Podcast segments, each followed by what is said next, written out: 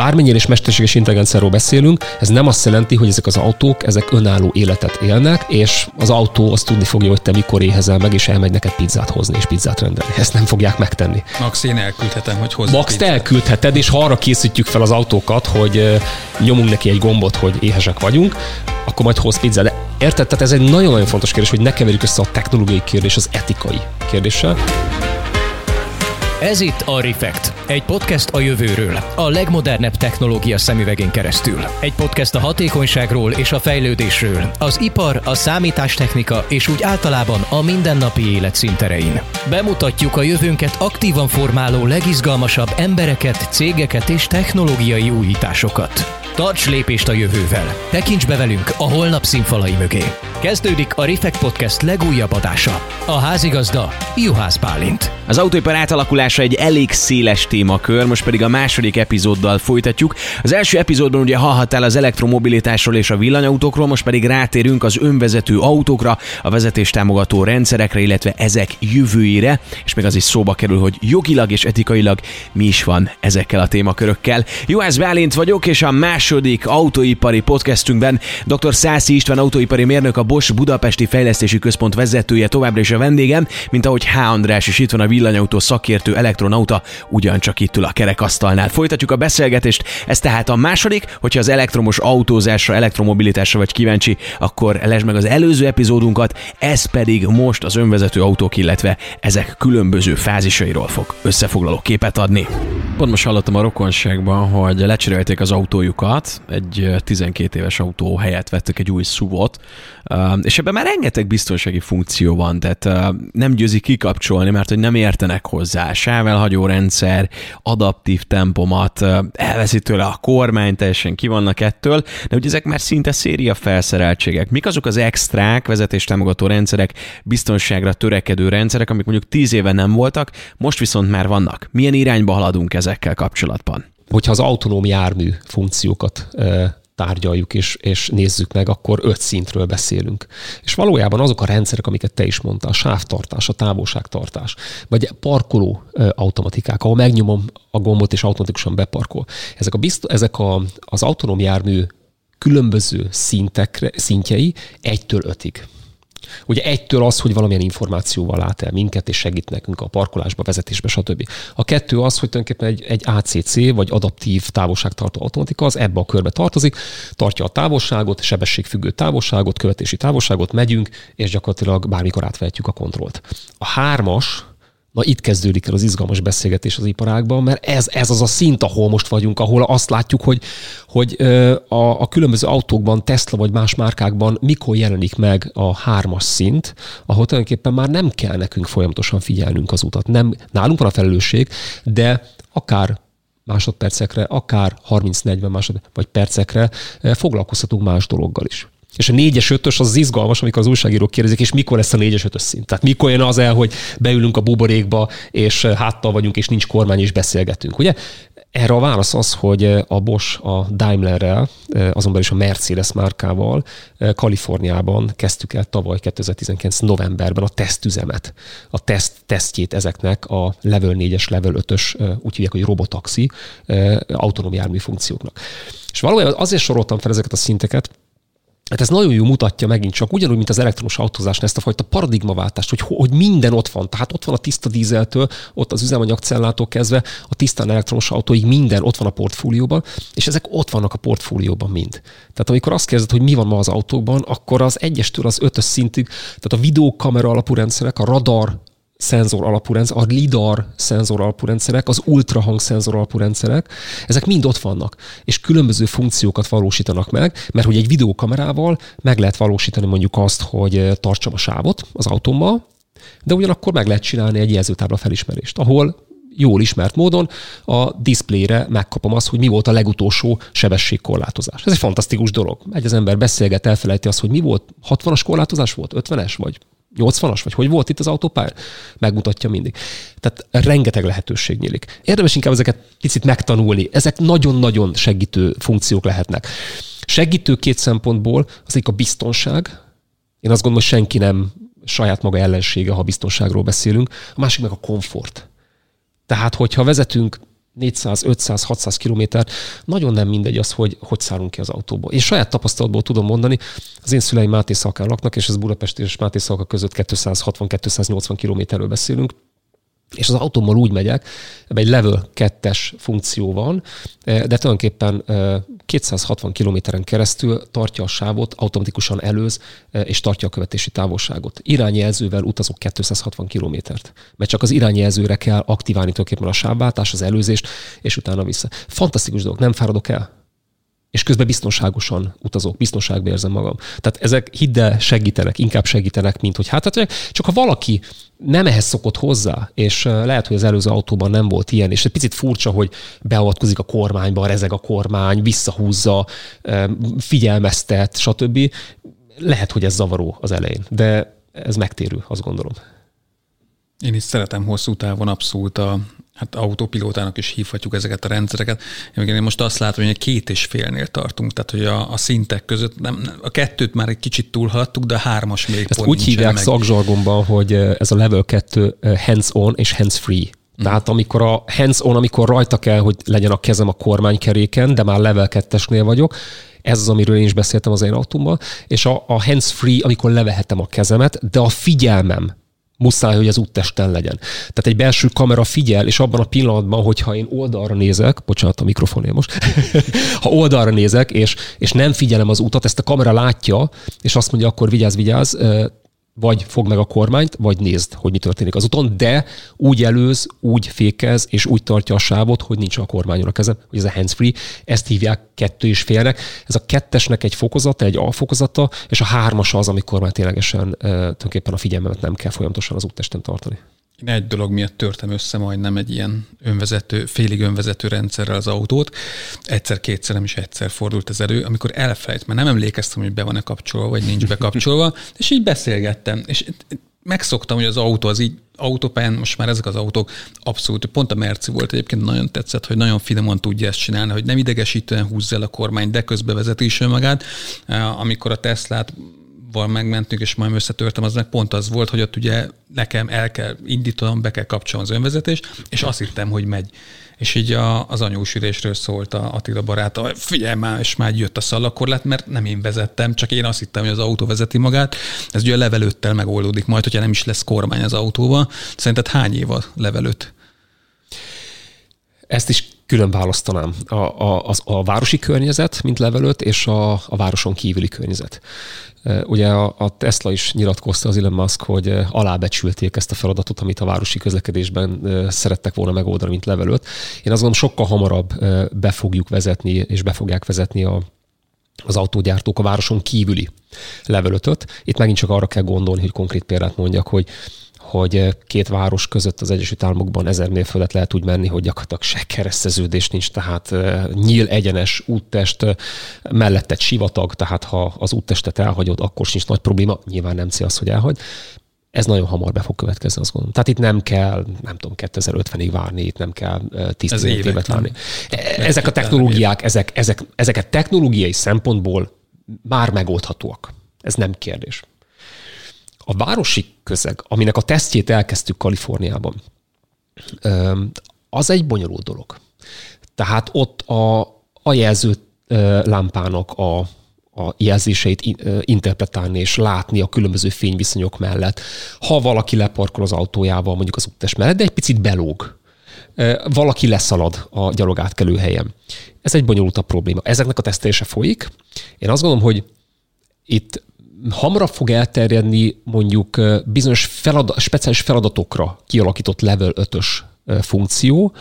Ez a azt értem, hogy akár városrészeken belül, mint ahogy ez Kaliforniában most van, tulajdonképpen egy adott sugarú körben működnek ezek a robotaxik, és ott abban a körben mindent megteszünk infrastruktúrális szempontból is, hogy ne következzen be baleset, de level 5-ös funkciók fognak elterjedni vagy zárt logisztikai területeken.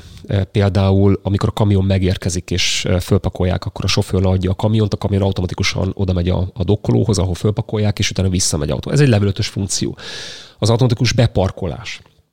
Például a Stuttgarti Mercedes Múzeumban Tehát leadom az autót, tehát nem leadom, hanem megállok az autóval, az applikáción, a telefonon megnyomok egy gombot, és az autó automatikusan bemegy a Stuttgarti Múzeum garázsába, megkeresi a helyet, az üres helyet, leáll, amikor befejeztem a múzeum látogatást, visszamegyek, megnyomok a telefonon egy gombot, és visszajön az autó.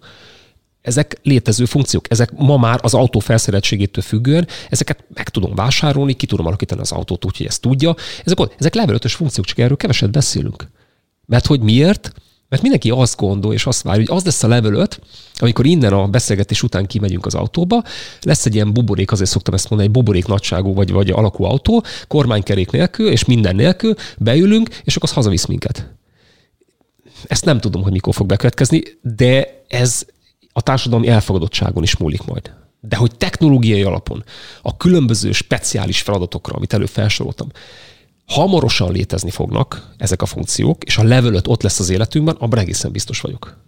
És törvényi, az egyik az ugye az, hogy az emberi elfogadottság hogy, hogy fog működni, a másik az a törvényi rész, hogy oké, okay, részegen beülök a buborékomba, és hogyha Mari néni lelép az útra, és akkor a kocsi elrántja a kormány, de egy busz megállóba rántja bele, ahol van még öt Mari néni, vagy pedig a, tehát hogy ezek a ez, ez jogi, az, erkölcsi, jogi erkölcsi kérdések, illetve a törvényi hátter, hogy az, egy, az, az mikor lesz kész, mert ez, ez nagyon nehéz. Nagy, nagyon érdekes témákat feszegetünk, ezt a Boson belül mi ilyen etikai kérdésnek hívjuk. És a, az ilyen beszélgetésekben néha összekeveredik a technológiai kérdés az etikai kérdéssel.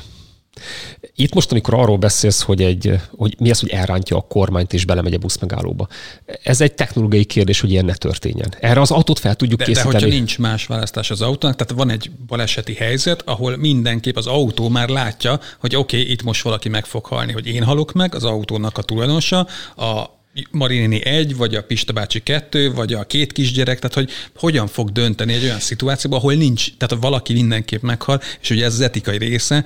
Én egyébként erre azt hallottam, hogy random, hogy ugyanaz lesz, hogy így satuzik egyet, és így random elrántja a e, kormányt erre, az autó. Erre a Bosnál ez egy picit talán a, belecsapunk egy picit a mesterséges intelligenciába, mint olyanban, mert hiszen ezek a technológiák, ezek tovább fejlődnek, ami az, az önvezető autókhoz kell, és a mesterséges intelligencia lesz majd egy, egy olyan új technológia, ami már ma is ott van az autókban, csak még sokan nem tudják, de még erőteljesebben bejön. Hagy mondjak három fokozatot, és etikai szempontból szeretném megközelíteni ezt a kérdést. Mi azt gondoljuk, hogy három szintje lehet bármilyen funkciónak. Legyen ez autonóm jármű funkció, vagy bármilyen más funkció. Az egyik az az, amikor az ember marad a döntéshozó. Ez nagyon-nagyon fontos. Tehát én kapok mindenféle fontos információt, követési távolságról, puszta sebességkijelző egy ilyen információ. De nekem van meg az a lehetőségem, hogy fékezzek, gyorsítsak, vagy, vagy a kormány mozdulattal kikerüljek valamit. A második szint, amikor, amikor működnek ezek a rendszerek automatikusan, például egy adaptív távolságtartó. Ott ugye automatikusan fékez az autó, de bármikor átvehetem a, a, a parancsot. Tehát bármikor dönthetek úgy, hogy én, én úgymond ebből az automatizált vezetésből kikerülök, és átveszem az irányítást. Ez nagyon-nagyon fontos. Tehát, hogy nem akarok visszakérdezni, amikor etikai kérdéseket feszegetünk, akkor meg kell mondani, hogy melyik szintjéről beszélünk ennek a dolognak. A... Level, level 3 fölött. Ez, ez nem, a, nem a leveleknek a kérdése, hanem ez egy etikai kérdés, hogy az elsőnél még egyszer csak is az ember hoz döntést, a másodiknál a gép működik, de az ember bármikor átveheti a döntést, és a harmadik, és ez a legizgalmasabb, az az, amikor az ember nem dönthet, mindjárt mondok egy példát erre, a rendszer automatikusan fog működni. Egy emergency braking esetben, egy vészhelyzeti funkció esetében, az nem egy emberi döntés kérdése, hogy mikor kerül az autó vészhelyzetbe. Ez a sebességnek, gyorsulás, lassulás, oldalerők, az előttem lévő autó tehát a relatív sebesség, előttem lévő autónak ugye a sebesség és az én sebességem különbsége, és egyéb olyan paraméterek határozzák meg, hogy én az autóban és az autó, autóban lévő videókamera, a radarszenzorok sokkal pontosabban meg tudják mondani, hogy az autó egy vészhelyzetbe került. Tehát most kell fékezni vészhelyzetileg ahhoz, hogy megakadályozzam, hogy az előttem lévő autóba belemegyek. Ezt nem fogja megmondani az ember. Egy videókamera soha nem fárad ezer kilométer után sem, és mindig ugyanazon algoritmus alapján hozza meg a helyes döntést. Ebben a kérdésben az emberek nem lehet szerepe. Itt a, a, a, a rendszer fog beavatkozni, akár egy fékezéssel, kikerülő manőverrel, és a, és itt jön az a kérdés, amit te fezegettél, hogy oké, de mi van egy olyan kritikus helyzetben, amikor nincs megfelelő döntés. Erre az a válasz, hogy a technológiai fejlesztés fázisában, Tehát nem a működésnek a fázisában, a technológiai fejlesztés fázisában kell erre az etikai kérdésre választ adni, és a technológiát és az autót felkészíteni arra, hogy egy ilyen helyzetet hogyan oldjon meg. De ez nem egy technológiai kérdés, ez egy etikai kérdés. És abban a pillanatban, hogy a rendszert felkészítettük egy ilyen technológiai kérdésre, etikai alapon, onnantól kezdve ezt fogja végrehajtani. Ő nem fog gondolkodni.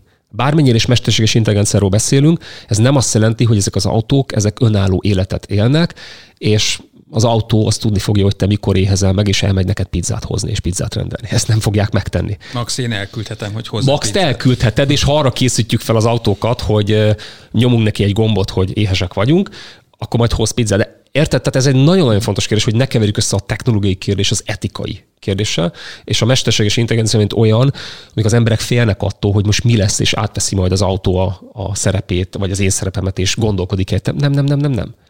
Amikor egy képfelismerő algoritmusnál a mesterséges intelligencia arra készítjük fel az algoritmust, hogy felismerje, mondok egy egyszerű példát, a macskát, akkor az az algoritmus, mint mesterséges intelligencia algoritmus, csak arra lesz képes, hogy a macskát felismerje. És az nem fogja felismerni gyakorlatilag az, hogy te éhes vagy.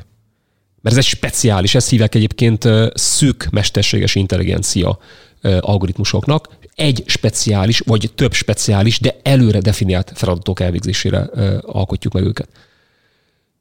Ez egy, ez egy ilyen érdekes filozófiai kérdés, ez cégen belül is nagyon gyakran foglalkozunk ezzel az etikai kérdéssel, mert az etikával, az eti, ennek a technológiának az etikai aspektussal való foglalkozása az, az egy fontos kérdés. Hát meg, hogyha baleset van, ki lesz a felelős? Mondjuk az autó önvezet, én ülök benne, nem is figyelek oda, hiszen nem kell odafigyelni. A mesterséges intelligencia elüt valakit mondjuk, mert hibázik, vagy a kamerát belesüt a nap, bármi lehet, hogy ki lesz a felelős az autó gyártója, a szoftver írója, én, az autó tulajdonosa. Ez senki nem tudja még ezekre a választ. Részben nem, részben igen. Azért tudjuk a választ, mert, mert mint egy mikrohullámú sütőnél is ráírják az Egyesült Államokban, számunkra picit talán vicces módon, hogy ne, ne tegyük bele a macskát, és mert hogy a macskát ne szárítsuk meg a mikrohullámú sütőbe. Ezeknél az autóknál és az önvezető autóknál a rendszer határokat definiálni kell. Tehát meg kell mondani azt, hogy milyen körülmények között működik ez a rendszer. Mondok egy példát sávdetektáló, sávfelismerő és sávtartó rendszerek nehezen fognak olyan körülmények között működni, amikor hóesés van és nem látszik a sáv. Én közben nem mondhatom azt, hogy ez az autó, ez nem látta a sávot, és neki mentem a szallagkolátnak. Ezt nekem, mint vezetőnek föl kell ismernem, el kell olvasnom, hogy milyen körülmények között működik ez a rendszer, és hogyha esik a hó, és nem látszik a sáv, akkor nem használhatom ezt a rendszert. Hozzáteszem egyébként a rendszerek nem is engedik magukat bekapcsolni ilyen helyzetben, de ez egy olyan példa arra, hogy, hogy az, a vezetőnek továbbra is megvan az a felelőssége, hogy csak is kimondottan megfelelő rendszer határok mentén használják ezt a rendszert, és egyébként már a level 2-es, level 3-as autóknál is tulajdonképpen autópályára való használatra vannak ezek specifikálva.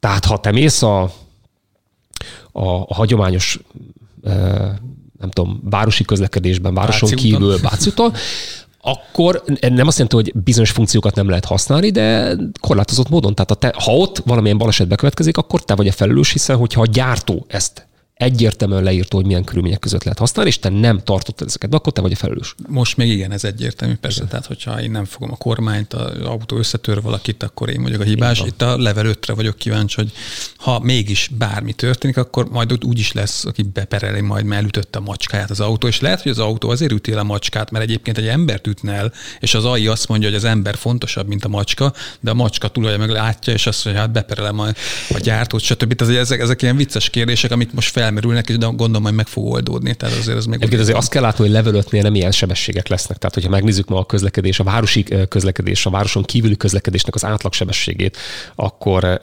brutálisan magas, nagyon sok én Kaliforniában láttam is ott a, a konkurenciának, és láttam a tesztelés alatt lévő autóit, és sok, egy városi közlekedésben sokkal lassabban közelítik meg a gyalog átkelő helyet, megvárnak, nézik a kamerák, ugye, hogy a, a forgalom szituációval minden rendben van, és mennek tovább.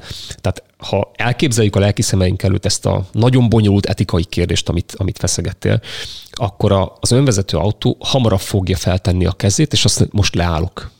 Megállok, és nem megyek senkibe bele. Mert azt kell látni, hogy ez nem olyan városi sebesség lesz, ahol 60-80-nal mennek ezek az autók, hanem ezek sokkal kisebb sebessége, sokkal óvatosabban fogják, nagyobb lesz a követési távolság. E, tehát nem lesznek ilyen helyzetek. De tudom, hogy ez egy izgalmas kérdés. Ez egy ilyen filmbe illő kérdés, hogy de mi lesz akkor, ha az autó majd e, neki dönteni kell, és a, a busz megálló e, között kell dönteni, vagy a, a babakocsis. Hát, vagy egy autópályán, bár, vagy egy autópályán. sok autó, Amerikában, ugye Kaliforniában. Ez ugye abból táplálkozik, hogy abból indulunk ki, abból a gondolkodásból, hogy az önvezető autót beleillesztjük abba a forgalmi helyzetbe, amiben most élünk.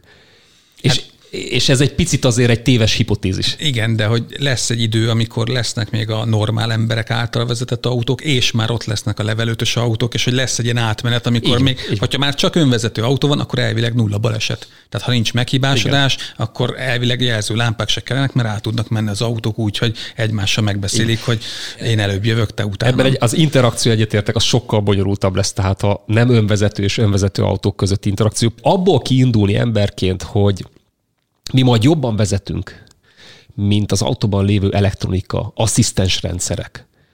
Ez egy téves hipotézis. Mi fáradunk, a reflexünk változik, a korunk alapján, a aktuális pillanatnyi lelkiállapotunk alapján, stresszesek vagyunk, kipihentek vagyunk, stb. Tehát az embernek a, a reakcióideje, a, a képességei, azok egy széles ö, mozognak és változnak egy videókamera, amire beállítottuk, hogy az előző példát mondjam, hogy neki mindig föl kell ismerni a keresztező gyalogost, vagy azt a gyalogost, aki vélhetően le fog lépni a gyalogátkelő helyre. És az autónak mindig föl kell készülni arra, hogy ha egy ilyen lelép, akkor le tudjak fékezni. Ezt ezerből ezerszer fogja tökéletesen megcsinálni.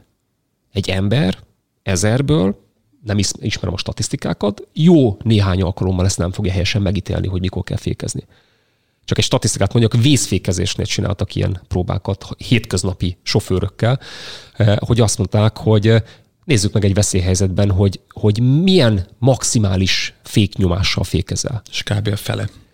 A, a felénél, tehát, tehát az emberek nagyon nagy százaléka, eh, amikor azt gondolt, hogy ő vészhelyzetben fékezett, és blokkolni kellett volna a kerekeknek, és teljesen bele kellett volna taposni gyakorlatilag a fékpedálba, akkor épp, hogy ilyen 10-20 százalékkal fékezett. Brutális tény. Mert, mert abban, az ember, abban a veszélyhelyzetben az ember nem jól ítéli meg azt, hogy mit kell csinálni. És ezt a hibát nem szabad elkövetnünk, hogy azt gondoljuk magunkról, hogy mi jobbak vagyunk majd, mint ezek a elektronikai rendszerek és funkciók.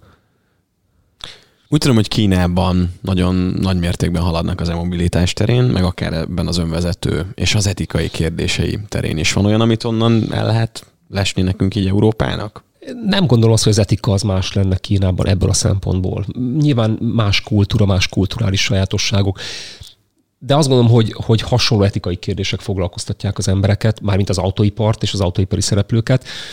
A másik pedig az, hogy az autóipar az, az nemzetközi. Tehát ott, bocsánat, hogy ezt mondom, nincs kínai autóipar, nincs amerikai autóipar, nincs európai. Nyilván van a maga módján, hát beszélhetünk európai autóiparról, a gyárakról e, és, e, és a, a beszállítókról, de mikor az autóipari megoldásokról beszélünk, akkor tulajdonképpen a nap végén egy hajóban nevezünk, egy üzletágról beszélünk. Csak ennek különböző szereplői vannak különböző kontinensekben. Vagy kontinenseken. Nem lesz különbség max annyi, hogy Kínában még el lehet adni az egy csillagos töréstesztű autókat, Európában meg már nem. Szerintem az önvezetés az, ahogy én látom, nagyjából egyszerre fejlődik minden gyártónál, kb. ugyanazon a szinten tartanak, csak valaki kiengedi a, a félkész állapotú önvezető rendszereket. Teslára gondolok, ugye nem tudom, néztetek-e mostanában videókat, ilyen 45 perces videót is raktak már föl, úgyhogy elengedett kormányjal az autó vezeti magát, és meglepően jól működik. Tehát én tudom, hogy hogy működik, de hogy ez a verzió már annyival előrébb van, hogy már nagyon közel van szerintem a level 5-höz, de az, ez az is egy jó kérdés, hogy ki szabad engedni bétás, alfás rendszerű önvezető autókat a, a tömegbe. Hát illetve nem csak az a kérdés, hogy ha a ne, nem megítélve a Teslának a, a funkcióit, mert az az ő dolguk, hogy ők milyen verziókat engednek ki az utcára, de nem csak az a kérdés, hogy akkor az első level 5 funkció az mikor jelenik meg, úgymond kereskedelmi forgalomba, hanem eh, mondjuk milyen szenzorok kellenek ahhoz, hogy egy ilyen funkciót megcsináljunk. Ebben ma vita van egyébként a, az iparágban, hogy hány szenzorra van szükségünk. Hát és illetve az szenzor. is, hogy lidar, vagy pedig kamera Erre gondolok, legyen. erre gondolok. Ne, ne, ne, ugye mondok egy, hogy szélsőséget, hogy polarizáljam a kérdést, és jobban értető legyen. Hány darab videókamerára van szükségünk? Videókamera mellett szükségünk van-e radarszenzorra és vagy lidarra? És ha igen, hány darab radarszenzorra, és hogy lidarra van-e szükségünk? Ebben megosztotta az iparág. Aki konzervatív módon áll hozzá, az azt mondja, hogy a szenzorfúzió, tehát a divers szenzor technológiák azok kellenek ahhoz, hogy még biztonságosabb legyen, és egészen biztosan jó döntést tudjunk hozni. Vannak egy picit talán radikálisabb gondolkodók, azt mondják, nem, nem, nem, ezt megoldjuk X darab kamerával ezt, e, ahogy te mondtad előbb, majd az idő eldönti. Majd a technológia letesztelődik a, a tesztfalak mögött és a tesztautókban, és ez ki fog derülni, hogy ezt hogyan tudjuk megoldani. Pár évvel ezelőtt azt mondta mindenki, hogy hogy egy adaptív távolság tartó automaták, aut, vagy funkciót csak radarra lehet megoldani. Ma már vannak megoldások, hát hogy videókamerával. kamerával is meg lehet oldani, mert ezt a látnak. Az egy másik kérdés utána, hogy ha csak kamerával dolgozok, akkor, akkor vannak olyan rendszerhatárok, ahol az egyik az kevésbé biztonságos, másik az biztonságosabb.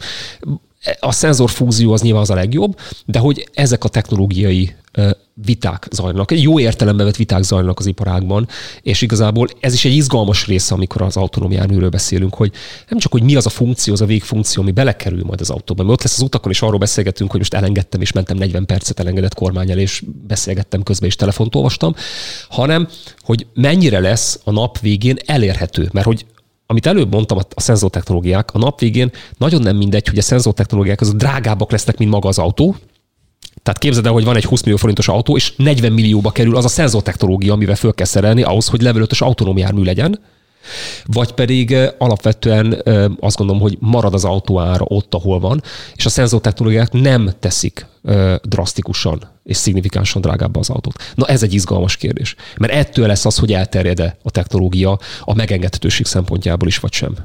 Szerintem marad az olcsó. Tehát a technológia egyre olcsóbb, itt van az új iPhone nálam, van benne lidár az mennyi, tehát hogy elképesztő, ennyire durva, hogy a telefonomban, a zsebemben ott van egy lidár, és tegnap így felszkenneltem, majd adás után megmutatom nektek, mm. elképesztő, hogy felszkenneltem a nappalimat, és ott van 3D-ban a nappalim, úgyhogy én egy telefonnal körbefordultam, és még egy visszatérve arra, hogy lidár, meg technológia, meg, meg rendszerek, én, én azt gondolom, hogy Elon Musk azt mondja, hogy nem kell lidár, és kamerával 3D-t is le lehet képezni, ami igaz is, csak én jártam fél évig egy Tesla Model 3-mal, és rendszeres volt, hogy lemenő napnál az autó mm. azt mondta, hogy most nem megy a sávtartás, meg semmi, mert az oldalkamerába belesüt a nap. És, és én azt látom, hogy fotósként, videósként, hogy ahhoz akkorát kéne a szenzoroknak, a, a fotós kamerás szenzoroknak fejlődni, hogy ez ne legyen probléma, ami nincs. A lidár ezt most tudja, a napsütés nem zavarja meg a lidárt, tehát én is azt látom, hogy, hogy kombinálni kell a kamerát a lidárral, akár 5G, a GPS műhold, a térképrendszer, mind az előző autó, aki előző nap arra ment, ugye az, azért az nagyon nagy előny lesz majd, hogy ezek a rendszerek, akkor tényleg jól működnek, akkor egy olyan kanyart is belátnak, amit mi a saját szemünkkel nem.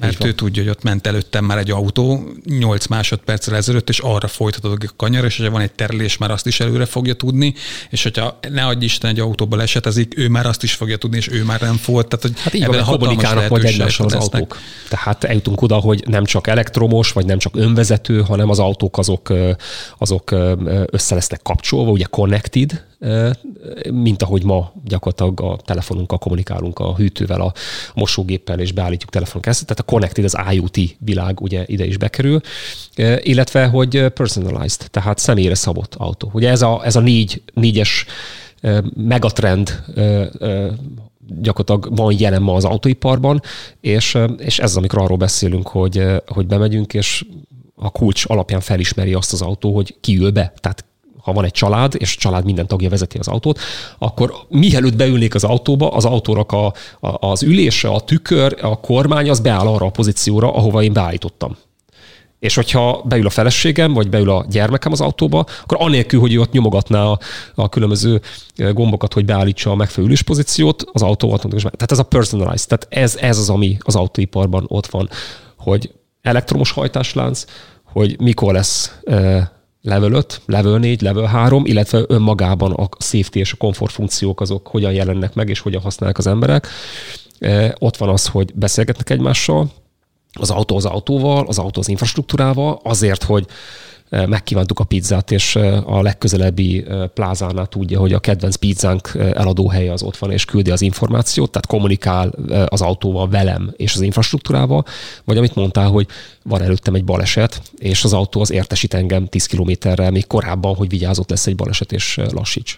A vézzel ezek már egyébként most is működnek, Igen. ami egyébként 20 évet csak álmodtunk erről, hogy Igen. tudjunk egy autópályás balesetről, most már tudunk róla. Autóipar és gyártás a Covid-nak köszönhetően talán azt is feltételezi az ember, hogy mint ahogy más piacokon, más szegmensekben, itt is mondjuk egy erőteljes lokalizáció indul be, vagy akár ettől függetlenül.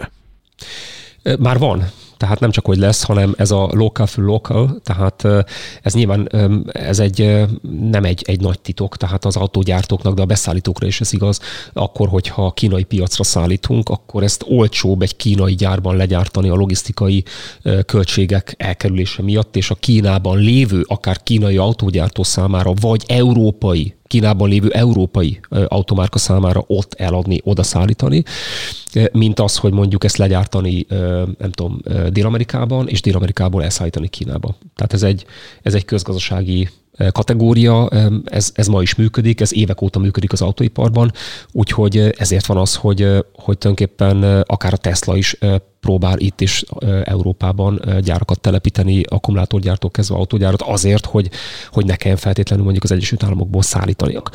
Ha tisztán közgazdasági szempontból közelítjük meg, akkor igen, ilyen lokalizáció ez ma is van, a múltban is volt, és szerintem lesz a jövőben is. Hát meg a CO2 sem mindegy, hogyha mondjuk a Amerikából szállítgatjuk ide az ott gyártott autókat, és itt eladjuk, akkor annak az autónak a CO2 lábnyoma úgy indul, mikor megveszed, hogy plusz X tonna a CO2. Igen. Jó, nem tonnát, mert azért egy, egy tankerhajó, vagy egy, egy ilyen autószállító hajónak a CO2 lábnyoma autóra leosztva nem annyira vészes, de azért így mindenféleképpen valószínűleg sok 10 sok száz kilóban mérhető, úgyhogy ez is én azt gondolom, hogy mindenféleképpen erre felé kell menni, hogy a beszállítók is CO2 semlegesen gyártsanak, a nagygyártók is, most például a, a Győri Audinál a, a villanymotorokat, ahol gyártják például az e-tronokban, meg azt hiszem Porsche Taycanban is, azokat rakják ott a gyártetőt telerakták napelemekkel, és hogy afelé megyünk a Volkswagen is, minden gondolom a Bosch is törekszik igen, arra, igen. Hogy, hogy minél inkább CO2 semleges legyen a gyártás, és minél kevesebb energiával lokálisan legyártani az alkatrészeket, részeket.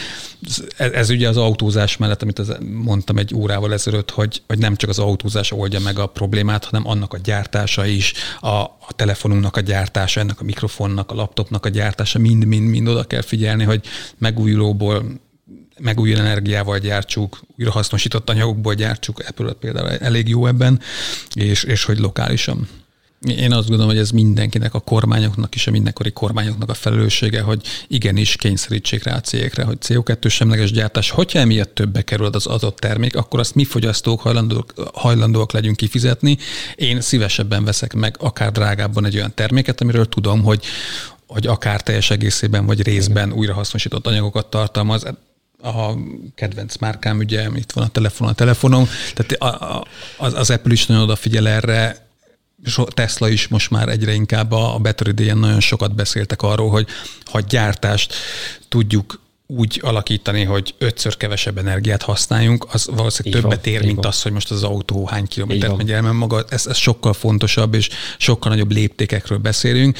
Most azt nyilván belemehetnénk ebbe, és csak nem, nem biztos, hogy lenne elég időnk rá, egy estig itt ülnénk, hogy, hogy ez közgazdaság gilag is probléma, hogy ugye Európa kitette a gyártást Kínában, Kínába, és Kína eregeti a CO2-t a levegőbe, és majd, hogyha Kína ezt megszünteti, akkor Kína Indiába fogja tenni a gyártást, és majd India lesz a legnagyobb szennyező a világon, és hogy tulajdonképpen az emberiség most ide-oda rakja a szemetét, és hogy ez jelenleg egy közgazdasági Nobel-díjat érne, hogyha valaki meg tudná oldani, mert meg lehet oldani, csak akkor a mi európaiaknak ugye a pénzünknek a 10-20 százalékát oda kéne adnunk Kínának vagy Indiának, és akkor lehet CO2 semlegesen gyártani, de nyilván senki nem akarja pénzének a 10-20 százalékát oda utalni.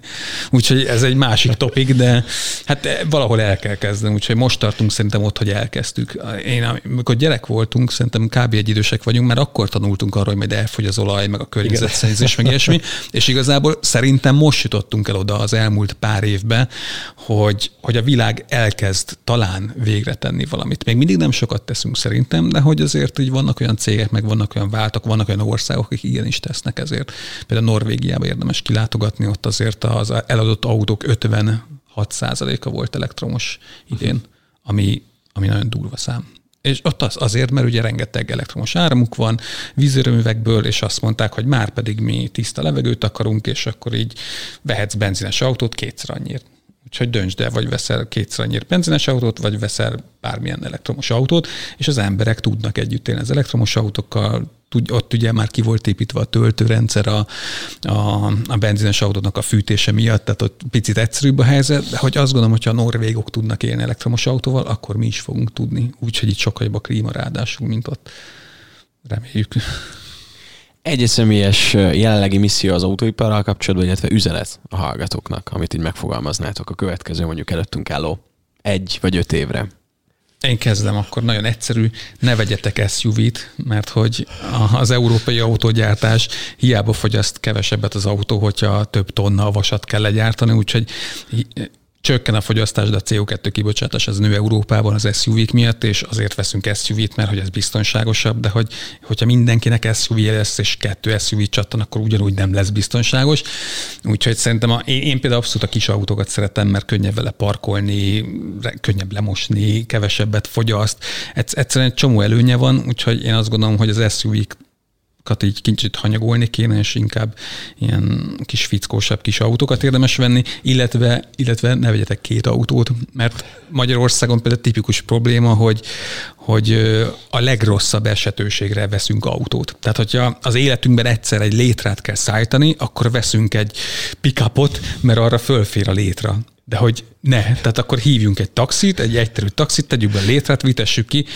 Tehát nekem is kellett már IKEA-ból elhoznom cuccot, ami nem fért be a kocsiba, akkor hívtam egy taxit, és elvittem, de azért nem fogok egy kombi autóval járni az év minden más napján, egyedül az autóban, mert egyszer egy létrát el kell vinni, és ezt egyébként nagyon sokan nem, nem, nem szeretik, és hogy de, de hogy a család, hogyha megyünk, nem tudom, külföldre nyaralni, oké, de akkor vegy egy tetőcsomagtartót, vagy nem tudom.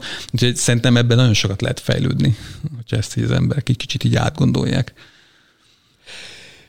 nem lesz titok az, amit mondok, ugye az, az elmúlt, nem tudom, 30-40 percből kiderült, tehát hogy a technológiai semlegesség mellett tűztem le az ászlómat, és azt, én azt üzenem mindenkinek, és ez összevág azzal, amit te mondasz, és mondtál, hogy, hogy a felhasználásnak megfelelően válasszák meg azt, hogy milyen autóra van szükségük. Mert nem lehet mindent lefedni az, hogy kis autó. És nem azért, mert most évente egyszer klikából valamit elszállítanom, vagy egy létrát föltenni. De minden felhasználásnak megvan a maga optimális és hatékony megoldása, autója. És én azt gondolom, hogy ezt kell tudatosan végig gondolni mindenkinek. És ahogy mondtad, hogyha valaki az év nem tudom, 360 napján városban közlekedik, és 10-15 kilométert tesz meg, ő ne vegyen dízelt. Mert ez nem az ő megoldása. De ha valakinek olyan a munkája, vagy a privát életére fogva alapvetően nagy távolságokat megy, országok között, országon belül, akkor igen, neki még mindig megoldás lehet egy tiszta dízel. És hát a többi technológia, amiről beszélgettünk, tehát azok is most segítik azt, hogy a, hogy a felhasználási igényűnek megfelelően válasszuk meg az autónkat. És szerintem, hogyha ha ide eljutunk, és ez a fajta tudatosság kialakul az emberekben, nem csak a magyar emberekben, hanem mindenütt, Európában, tehát a németeknél, a franciáknál, vagy a világon.